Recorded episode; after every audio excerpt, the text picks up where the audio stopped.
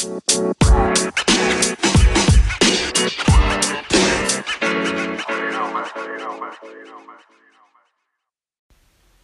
I'm Tom Connery, and welcome to Talking Customer Success.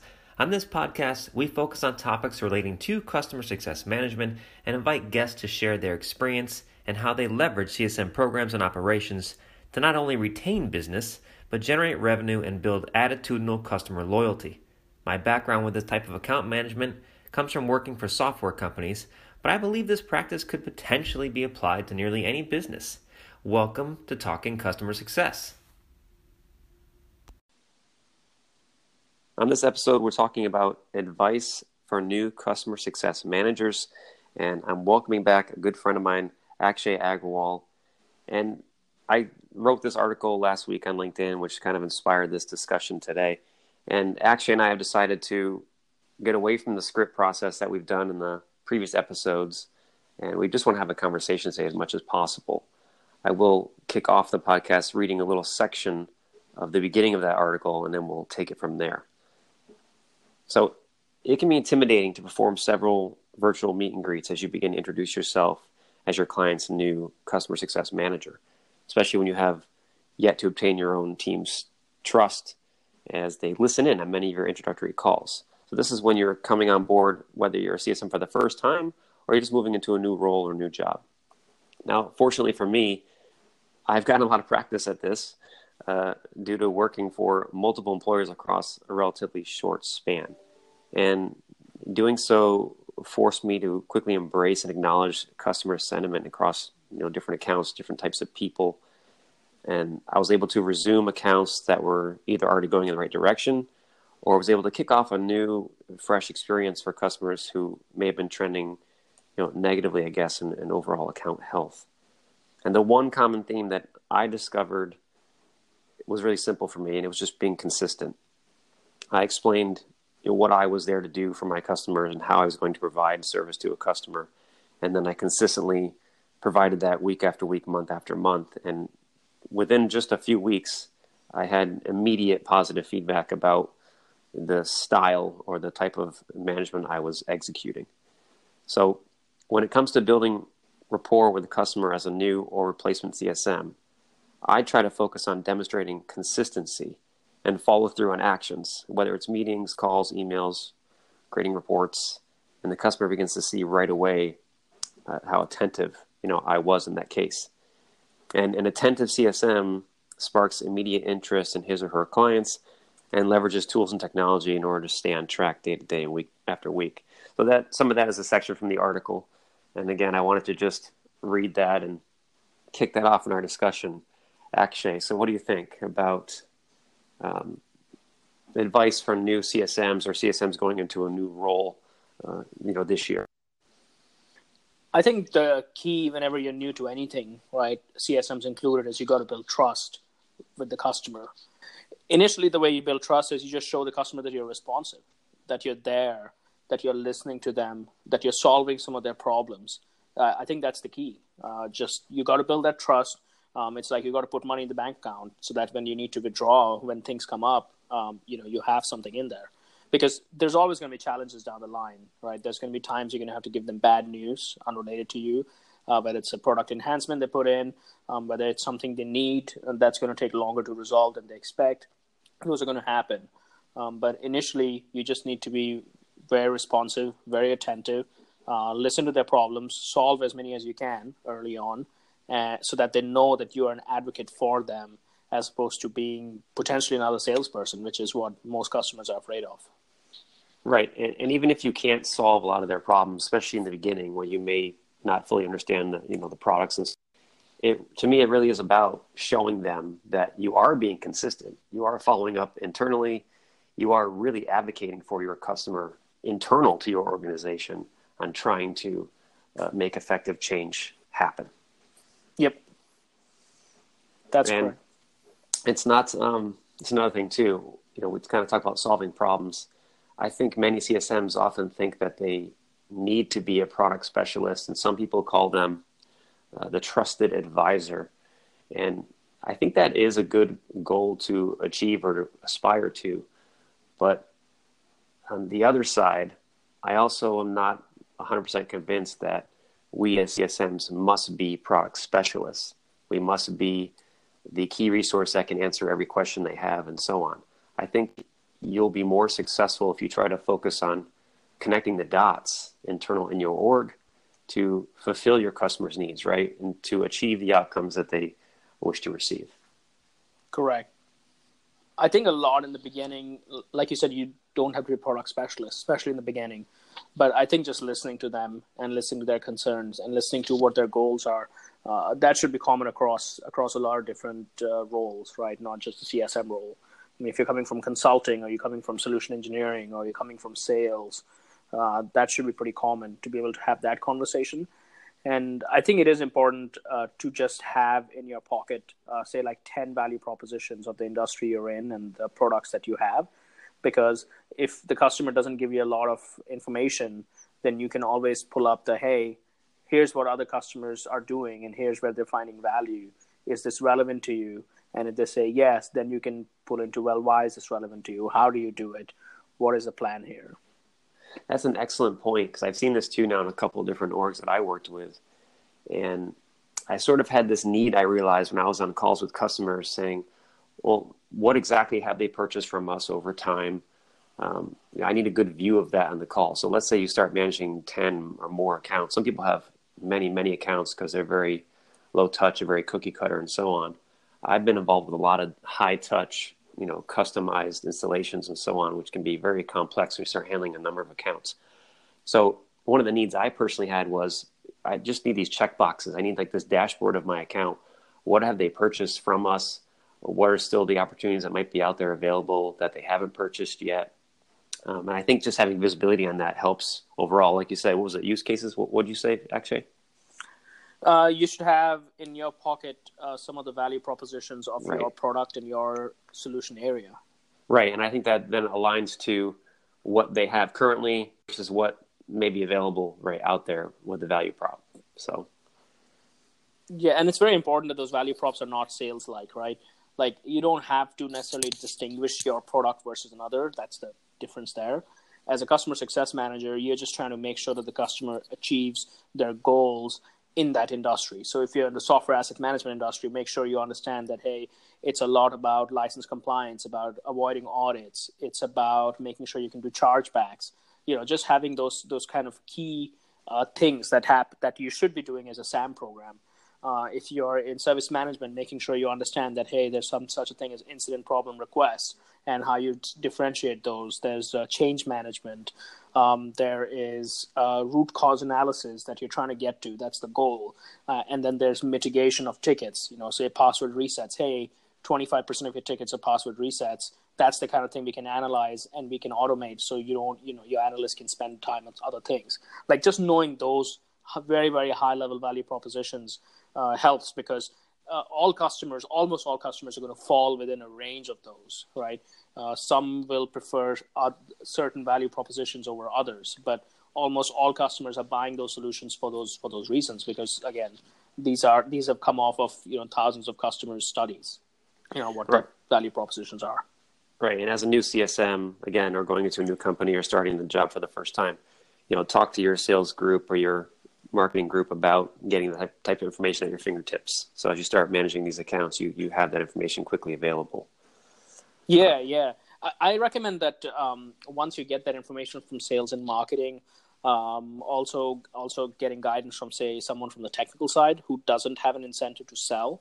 And uh, what I think would be ideal is you write that down in your own words, again in bullet points, so that you have it in your words without it being very complicated. You know, um, because I know marketing sometimes can be can have a lot of uh, it, it has some good keywords, um, but it can be fairly vague sometimes. And then sales is the whole point is to sell. And as a CSM, it's very very important to distinguish yourself from those people because you're not selling to the customer. I mean, you are at the end of the day, but you're selling by providing them so much value that it's a no brainer for them to just want to invest more time and money with you as an organization. Right, and there are. Um, it's probably a separate topic to talk about CSM and sales and how they influence the growth of an account. We will in the, in the future. Um, I want to switch gears a little bit because I've been involved with working with some some new tools or testing some new tools that help me stay consistent. And again, that's one of the things that I think is helpful as a new CSM coming in. Akshay, do you have or do you use any specific, you know, services or applications that help you stay on track with some of your, you know, difficult accounts?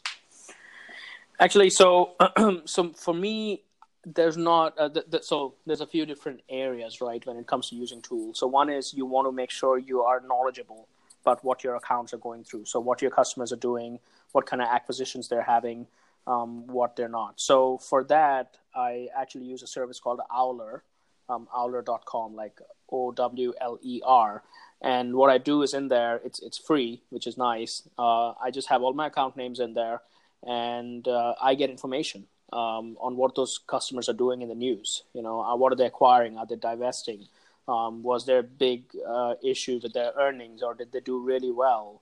Uh, so I think just again, it's highlights. You know, I probably look at that email maybe 15 seconds a day. That's really it. But it helps me put everything together so I don't miss something big.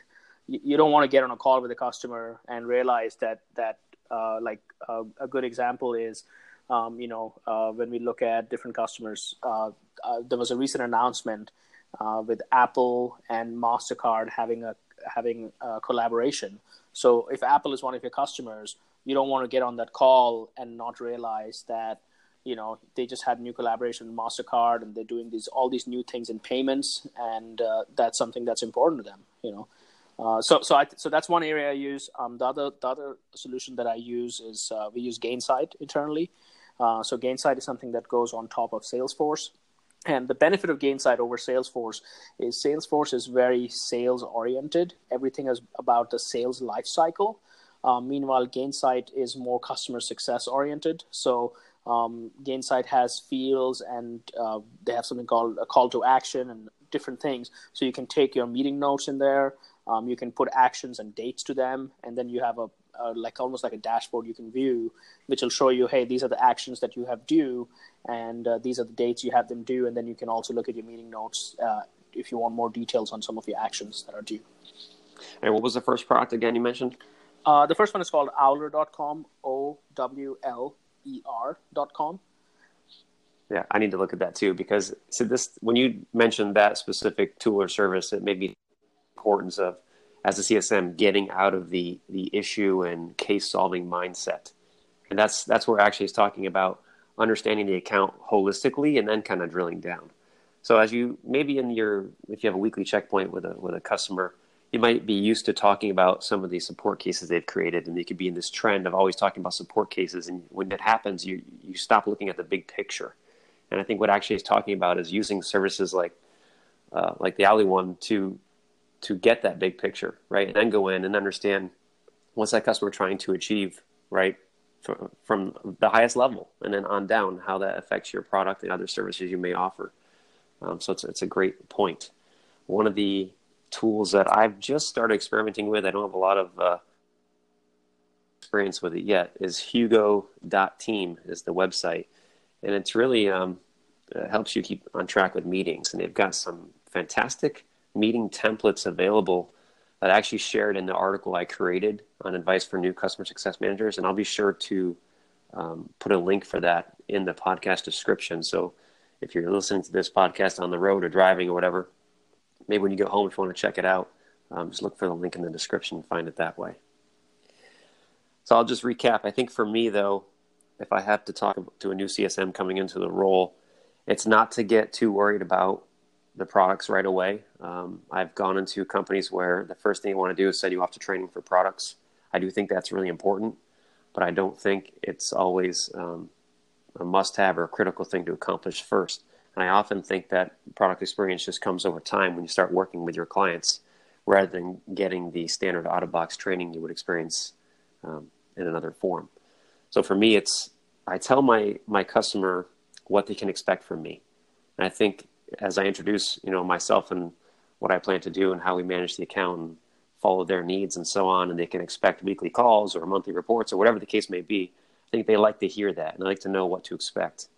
And then for me, of course, it's now delivering on that, being as consistent as possible, building rapport. And then it's really about being attentive and paying close attention to their needs, polite, professional, and so on. And just doing those three simple things, you know, it's again, it's outside of product, it's outside of being a technical specialist, it's outside of anything. It's just very simple, very simple, straightforward human connection, interaction, and meeting their expectations.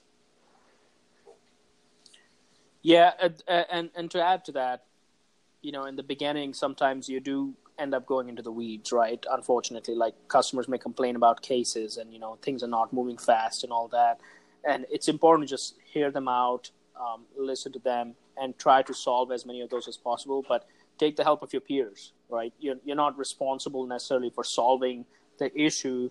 You're responsible for coordinating the response to that. That to me is a, is a key differentiator. So you know you don't have to solve that support case or solve that technical issue you can get somebody else to help you with that and and that's the key because a lot of people are afraid of doing that because obviously you want to be the we talk about you want to be the hero right? You want to go out there and save the day. And that's something that you have to get out of the mindset of if you want to be a successful and effective csm is you can't save the day. Uh, because you know over time as you're managing different customers you you have to be in that mindset of a higher level thinking. They can't see you as the guy they can go to for every technical question because then there's going to be more and more uh, more and more demand on that for your, with your time. They need to see you as someone who's thinking at a higher level and guiding them through this process of getting to that end state and getting to their objectives and their goals. I totally agree. And being the guide, I think, is a really great key word. Um, it's essential. And I think a lot of us CSMs, we end up working in many cases not with you know a, a thousand end users. We end up working with uh, you know one or two or three key contacts within our customers' organization, right? And essentially, those are the people that the CSM wants to make the hero, because if you make them successful, you know your tool, your service is going to be successful in the organization as well. Um, and I hope today that this advice for new CSMs helps. I hope some of what you heard from myself or Akshay adds value. Thanks for listening and uh, go take care of your customers, and we'll be back next time. Thank you very much. Thank you for listening to the Talking Service podcast. Had a couple of tech issues this time around where my voice was cutting out a little bit here and there, and maybe it's because I talk too fast. Now, one quick update before we exit here is Owler is not a free service last time I checked, and I know actually I mentioned that on this episode. They do have a premium offering, and I don't think they have a free one anymore but maybe they've updated it since the time of this recording. Uh, still a valuable service. Check it out. As an alternative, you may want to look at to uh, Crunchbase.com, which has a free and premium offering as well for researching your customer. That wraps up this episode. Thank you so much for your time and attention. We'll see you right back here on Talking Customer Success.